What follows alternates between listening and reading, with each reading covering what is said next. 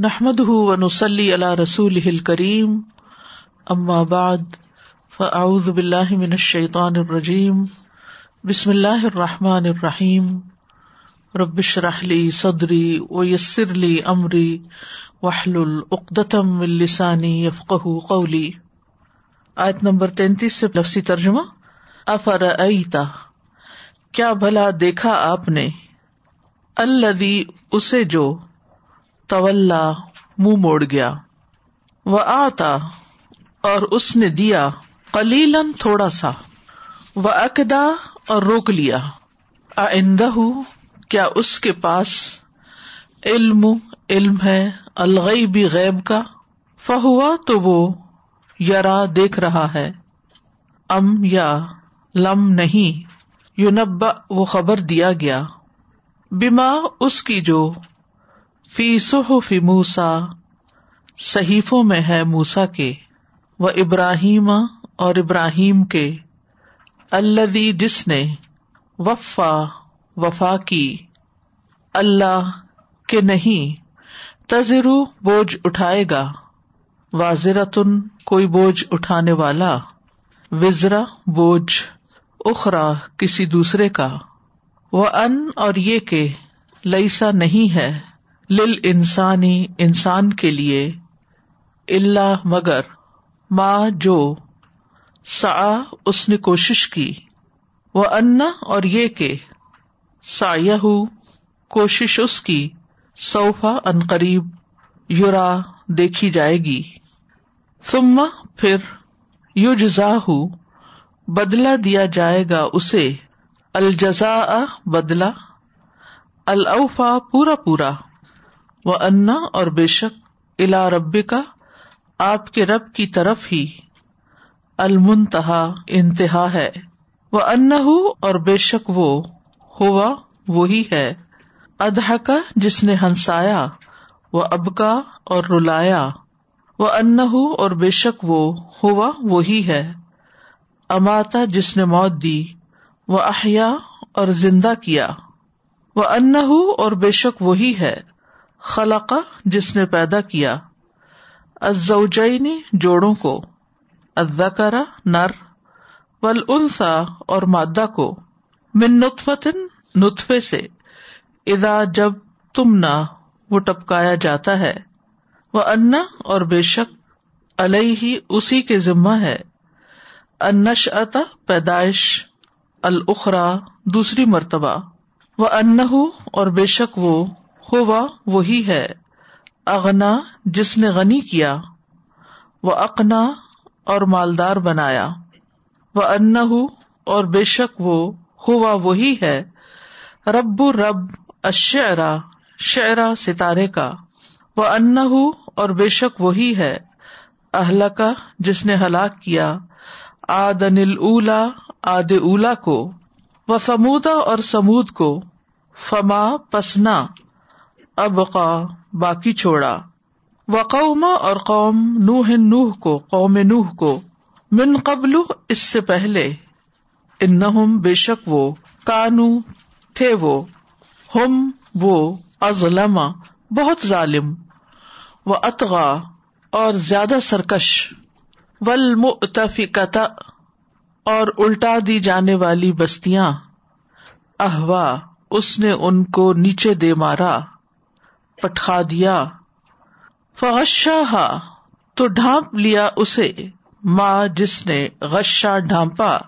فبی پس کون سی آلہ نعمتوں پر رب کا اپنے رب کی تمارا تم شک کرتے ہو۔ ہاضا یہ نذیر ان ایک ڈرانے والا ہے۔ من نظری ڈرانے والوں میں سے۔ اللہ پہلے۔ ازفت قریب آ گئی، نزدیک آ گئی الازفت نزدیک آنے والی۔ لئیسا نہیں، لہا اس کے لیے۔ مندون اللہ اللہ کے سوا۔ کاشفا کوئی ہٹانے والا۔ افمن ہاضا کیا بھلا اس الحدیسی بات سے۔ تاجبون تم تعجب کرتے ہو۔ و تدہکون اور تم ہنستے ہو۔ ولا تبکون اور تم روتے نہیں؟ وہ ان تم اور تم سامدون، غافل ہو۔ فس جدو اللہ پس سجدہ کرو اللہ کے لیے۔ وابدو اور عبادت کرو۔ أفرأيت الذي تولى؟ وأعطى قليلا وأكتى أعنده علم الغيب فهو يرى۔ أم لم ينبأ بما في صحف موسى وإبراهيم الذي وفى ألا تزر وازرة وزر أخرى وأن ليس للإنسان إلا ما سعى وأن سعيه سوف يرى ثم يجزاه الجزاء الأوفى. وأن إلى ربك المنتهى. وأنه هو أضحك وأبكى. وأنه هو أمات وأحيا. وأنه خلق الزوجين الذكر والأنثى من نطفة إذا تمنى وأن عليه النشأة الأخرى وأنه هو أغنى وأقنى وأنه هو رب الشعرى وأنه أهلك عادا الأولى وثمود فما أبقى وقوم نوح من قبل إنهم كانوا هم أظلم وأطغى والمؤتفكة أهوى فغشاها ما غشا فبأي آلاء ربك تتمارى؟ هذا نذير من النذر الأولى، أزفت الآزفة، ليس لها من دون الله كاشفة. أفمن هذا الحديث تعجبون؟ وتضحكون ولا تبكون وأنتم سامدون فاسجدوا لله واعبدوا. بسم اللہ الرحمن الرحیم. آیت نمبر تینتیس سے. افر الذی تولا؟ کیا پھر تم نے دیکھا؟ اسے جس نے منہ مو موڑ لیا؟ یعنی بتاؤ تو صحیح مجھے کہ کیا تم نے اس شخص کا حال دیکھا جو حق سے منہ موڑ گیا، اطاعت سے منہ موڑ گیا، ایمان لانے سے پھر گیا، توحید سے پھر گیا؟ یہاں بظاہر خطاب افر میں نبی صلی اللہ علیہ وسلم سے کیا جا رہا ہے۔ اور دیکھنے سے مراد آنکھوں سے دیکھنا نہیں، بلکہ غور کرنے کی طرف توجہ دلائی گئی ہے۔ اور پھر سوال، بطور سوال نہیں پوچھا گیا کہ دیکھا یا نہیں دیکھا؟ مراد اس سے یہ ہے کہ مجھے اس کے بارے میں خبر دو، اس کے حال پہ غور کرو۔ اللہ طول جس نے منہ موڑ لیا۔ یعنی اللہ تعالی کی اطاعت سے، اللہ اور اس کے رسول پر ایمان لانے سے، اسلام کے شاعر کو قائم کرنے سے پیٹ پھیر گیا۔ کیا یہ کوئی خاص شخص تھا یا اس کا اطلاق سب پر ہوتا ہے؟ تو مفسرین نے اس بارے میں کچھ افراد کے نام بھی لیے ہیں۔ کہ ایک خاص شخص کی طرف اشارہ ہے۔ لیکن ظاہر ہے کہ قرآن صرف کسی خاص شخص کے بارے میں ہی بات نہیں کرتا، بلکہ اس کی بات کر کے اس کی مثال دے کر ہم سب کو بھی غور و فکر کرنے کی دعوت دیتا ہے کہ اپنے حال پر بھی غور کرو۔ تو سدی نے کہا کہ اس سے مراد آس بن وائل السہمی ہے۔ مجاہد کہتے ہیں کہ اس سے مراد ولید بن مغیرہ مخزومی ہے، خالد بن ولید کا والد، کہ وہ نبی صلی اللہ علیہ وسلم اور حضرت ابو بکر کے پاس آتا جو کچھ وہ کہتے وہ سنتا رہتا، پھر ان سے پیٹ پھیر کے چلا جاتا۔ یعنی آتا لیکن چلا جاتا۔ افرائی تلزی طول یعنی حق قبول کیے بغیر باتیں سن سنا کے وہیں پھینک کے بس چلا جاتا۔ اور یہ بھی کہا گیا ہے کہ اس سے مراد نظر بن حارث ہے۔ جب مہاجرین میں سے ایک غریب شخص، فقیر شخص دین سے مرتد ہو گیا، تو اس نے اس فقیر کو پانچ اونٹنیاں دی اور ضمانت دی کہ تمہارے مرتد ہونے کا گناہ مجھ پر ہوگا۔ تم دین سے پھر جاؤ۔ یعنی میرا ذمہ صحیح۔ لیکن زیادہ تر رائے یہی ہے کہ اس سے مراد ولید بن مغیرہ ہے کہ وہ نبی صلی اللہ علیہ وسلم کے کلام سے بہت متاثر بھی ہوا تھا اور قریب تھا کہ اسلام قبول کر لے۔ لیکن کچھ لوگوں نے اس کو آر دلائی۔ کیونکہ یہ بڑا پڑھا لکھا شخص تھا، بہت غور و فکر کرنے والا تھا، بہت ایک نمایاں شخصیت تھی مکہ والوں میں سے۔ لیکن جب اس کو آر دلائی گئی تو اس نے کہا کہ مجھے اللہ کے عذاب سے ڈر لگتا ہے۔ تو ایک شخص بولا کہ کیا تم اپنے باپ دادا کے دین سے پھر جاؤ گے؟ وہی بات جو ابو جہل نے ابو طالب سے کہی تھی جب ان کی وفات کا وقت قریب تھا۔ تو بہرحال اس نے اسلام قبول نہیں کیا۔ اور یہ بھی کہا جاتا ہے کہ ولید بن مغیرہ نے کسی اور شخص کے بارے میں بھی کہا تھا کہ تم اسلام قبول نہیں کرو اور تمہارے گناہ کا ذمہ مجھ پر صحیح اور اگر تم ایسا نہیں کرو گے تو میں تمہیں کچھ مال دوں گا۔ پھر بعد میں اپنے وعدے سے پھر گیا اور تھوڑا سا دے کے باقی جو معاہدہ تھا وہ بھی ختم کر دیا۔ اسی لیے اگلی آیت میں آتا ہے وہ آتا کلیل و اکدا اور اس نے دیا تھوڑا سا یعنی تھوڑا سا مال جس کا وعدہ کیا تھا وہ اکدا اور رک گیا، یا روک دیا، مزید نہیں دیا۔ اور یہ بھی مانا کیا گیا ہے کہ تھوڑا سا دین کی طرف آیا پھر رک گیا۔ آتا کا مانا یہاں، تھوڑی سی اطاعت کی، پھر اس کے بعد نافرمانی کی۔ اور یہ بھی مانا ہے کہ اس نے اپنی ذات سے لوگوں کو تھوڑا سا فائدہ دیا اور پھر اس کے بعد فائدہ دینا چھوڑ دیا۔ یہ بھی مانا کیا گیا ہے کہ زبان سے دیتا رہا، دل سے روکتا رہا۔ وہ اقدا اقدا کا لفظ جو ہے، یہ کدیت ان سے ہے کدیا کدیا سخت اور ٹھوس زمین کے لیے استعمال ہوتا ہے۔ جب زمین میں کھدائی کی جاتی ہے تو اس میں راستے میں جب کوئی پتھر آ جاتا ہے، چٹان آ جاتی ہے، تو انسان کھودنے سے رک جاتا ہے کیونکہ وہ جو کسی ہوتی ہے، اس سے چٹان نہیں ٹوٹتی۔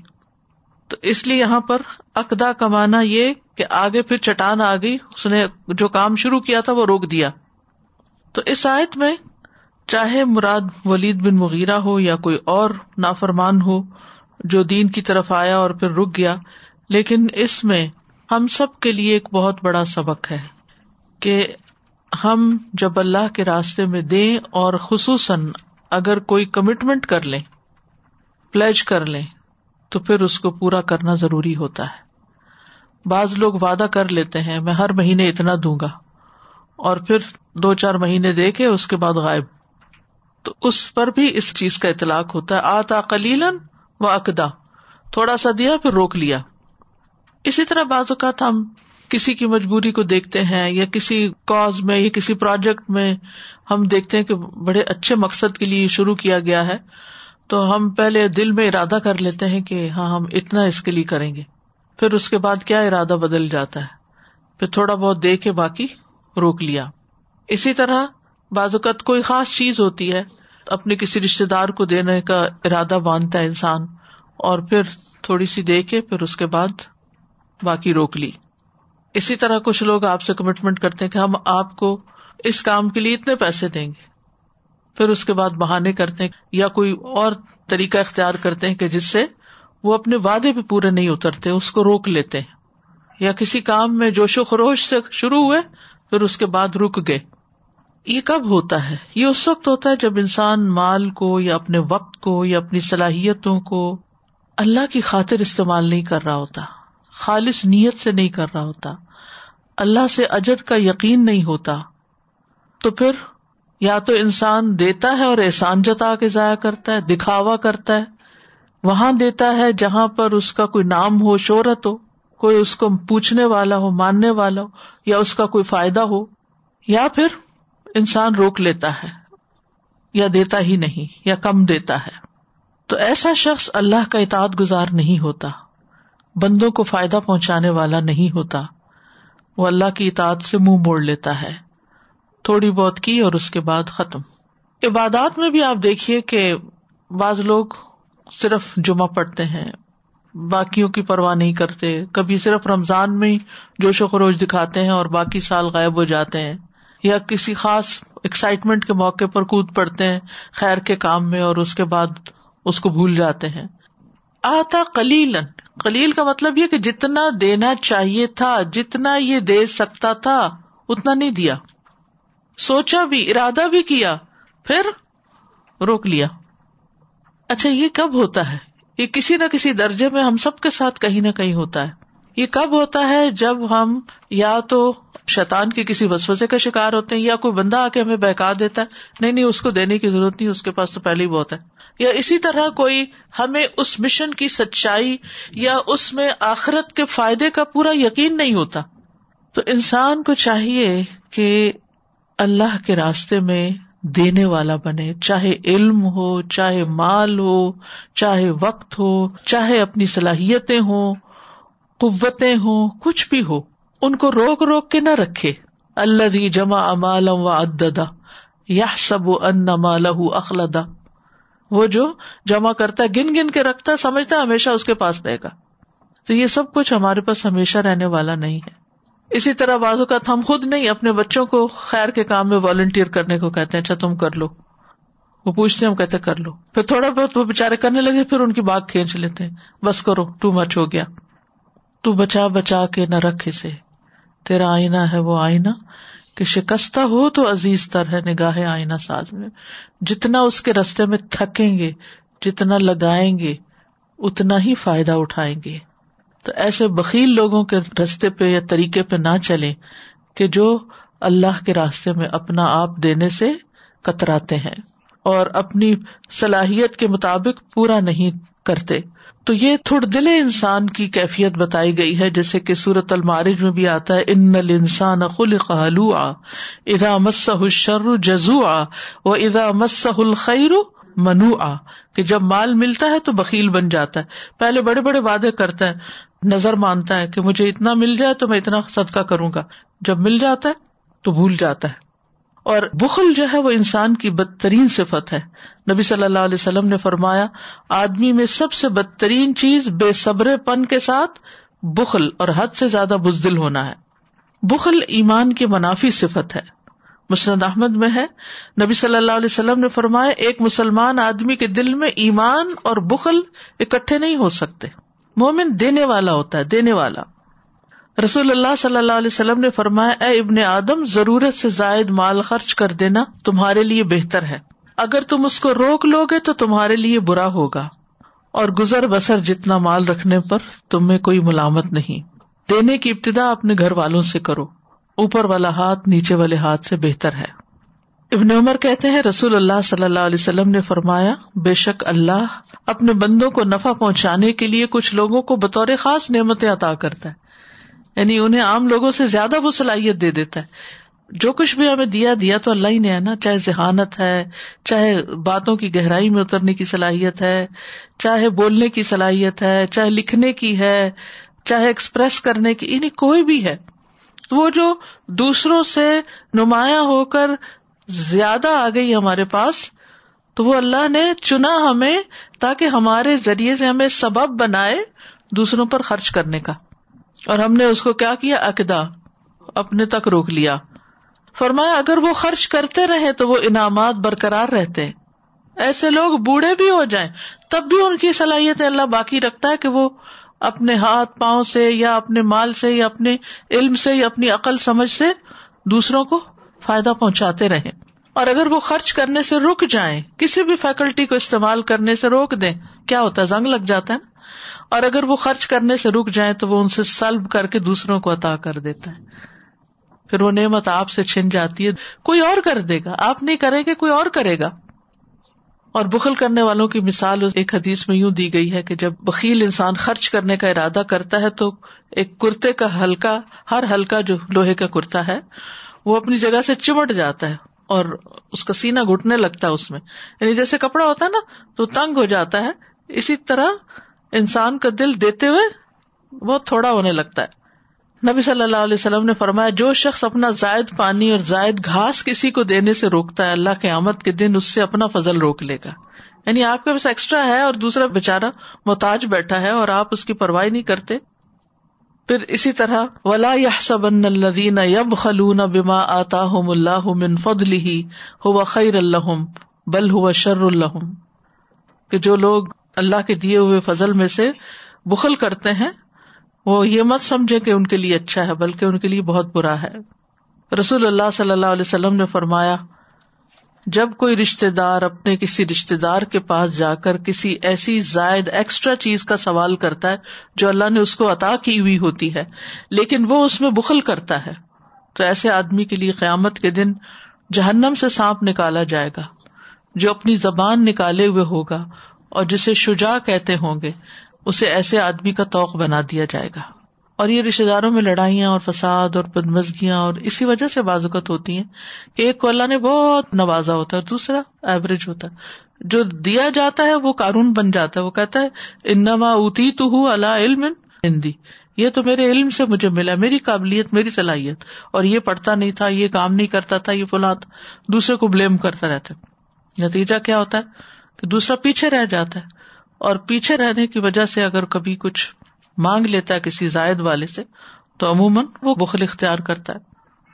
پھر اسی طرح عبداللہ ابن امر ابن اللہ سے روایت ہے کہ نبی صلی اللہ علیہ وسلم نے فرمایا، بے شک ہر بد مزاج بد مزاج، بد خلق بدتمیز اکڑ کے چلنے والا، متکبر، بہت زیادہ مال جمع کرنے والا، بہت زیادہ بخل کرنے والا، یہ سب لوگ جہنمی ہے اور کمزور اور مغلوب لوگ جنتی پھر معمولی چیز روکنا بھی بعض اوقات انسان کو جنت سے محروم کرنے کا سبب بن سکتا ہے۔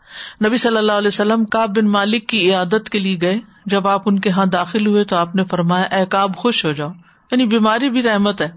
تو ان کی ماں نے کہا کاب تمہیں جنت مبارک انہوں نے سمجھا کہ شاید آپ جنت کی خوشخبری دے رہے آپ نے فرمایا، اے ام کاب تمہیں کیا معلوم؟ شاید کاب نے کوئی ایسی بے مقصد بات کہی ہو یا ایسی چیز سے روکا ہو جو اسے غنی نہ کرتی ہو۔ یعنی معمولی چیز دینے سے انکار کر دیا ہو۔ حالانکہ وہ دوسرے کی بہت ضرورت کی تھی۔ پھر فرمایا علم الغیب فہوا یارا کیا اس کے پاس علم غیب ہے کہ وہ سب کچھ دیکھ رہا ہو؟ یعنی وہ پردے کے پیچھے چھپی ہوئی چیزیں دیکھ رہا ہے۔ اب کیا اس کا تعلق پچھلی آیات کے ساتھ ہے یا پھر یہ الگ سے آیت ہے؟ تو اگر اس کو ہم ولید بن مغیرہ کی طرف ریفر کریں، تو کیا اس کے پاس، ولید بن مغیرہ کے پاس کوئی علم غیب تھا؟ اب یہاں سوال نہیں کیا جا رہا استفام انکاری اس کو کہتے ہیں کہ نہیں ہے۔ یعنی کیا ہے؟ وہ نہیں ہے۔ لیکن سوچ ابھاری گئی ہے۔ یہاں پوچھا نہیں جا رہا کہ کیا اس کے پاس علم غیب ہے کہ نہیں؟ اللہ کو سب پتا ہے کہ کچھ نہیں ہے اس کے پاس۔ تو یہ نفی کی جا رہی ہے۔ تو یہ سوال برائے نفی ہوتا ہے۔ آئندہ علم الغیبی، کیا اس کے پاس علم غیب ہے؟ کس بات کا کہ کوئی دوسرا اس کا عذاب اٹھا لے گا یا وہ کسی کا عذاب اٹھا لے گا؟ تو آگے نفی مزید کر دی گئی۔ اللہ تذر واضح وزرا اخرا۔ یا یہ کہ بخل کیوں کرتا ہے کہ خرچ کرنے سے مال ختم ہو جائے گا؟ کہ آج وہ دے دے گا تو کل اس کو کچھ نہیں ملے گا۔ کیا اس نے اپنا فیوچر دیکھ رکھا ہے؟ کیا اس نے مستقبل کو دیکھ رکھا ہے؟ یا پھر یہ کہ کچھ لوگ ایسے ہوتے ہیں کہ جو دنیا میں نہیں دیتے اور وہ کہتے ہیں کہ کل قیامت کے دن ہم اٹھیں گے تو اس سے بھی زیادہ ہمیں ملے گا۔ قرآن مجید میں آتا سورت مریم میں افر افرا کفر ابھی آیات نا وقال اللہ تین مالم و ولدا اطلاع الغیبا امت اندر رحمان اہدا کیا تو نے اس شخص کو دیکھا جس نے ہماری آیات کا انکار کیا اور کہا، مجھے ضرور ہی مال اور اولاد سے نوازا جائے گا۔ کیا اس نے غیب کو جھانک کر دیکھ لیا یا اس نے رحمان سے کوئی عہد لے رکھا ہے؟ یہ جو انسان وہم و گمان کی بنیاد پر اپنے اعمال کی بنیاد رکھتا ہے، وہ گویا ایسا ہے کہ جیسے غیب جانتا ہو۔ کچھ لوگ ایسے ہوتے نا، ہر وقت خدشات کا اظہار کرتے رہتے ہیں، اب یہ ہو جائے گا، اب اگر یہ مال میں نے خرچ کر دیا تو پھر میرا فلاں کام نہیں ہوگا، اور یعنی فیوچر کے بارے میں ضرورت سے زائد پریشان رہنا انگزائٹی کا شکار ہونا۔ بھائی کل کس نے دیکھی؟ عام محاورہ نا، جو کہتے ہیں، کل کس نے دیکھا؟ تو کیا اس کے پاس علم الغیب ہے؟ یہ کل کو دیکھ رہا ہے کہ کل اس کے ساتھ کیا ہوگا؟ دو طرح سے انسان کل کو دیکھتا ہے۔ یا تو خوش فہمی کا شکار ہوتا ہے کہ میں جو مرضی کر لوں، جنت تو میری ہے، یا مایوسی کا شکار ہوتا ہے۔ اور انسان بخل کرنے لگتا کہ جو کچھ ہے سمیٹ کے رکھ لوں، کیونکہ کل کا نہیں پتا کیا ہوگا تو پھر میرا کیا بنے گا۔ پھر فرمایا، ام لم یونب بما فی صحف موسا و ابراہیم الدی وفا۔ کیا اسے ان باتوں کی خبر نہیں پہنچی جو موسا کے صحیفوں میں ہے؟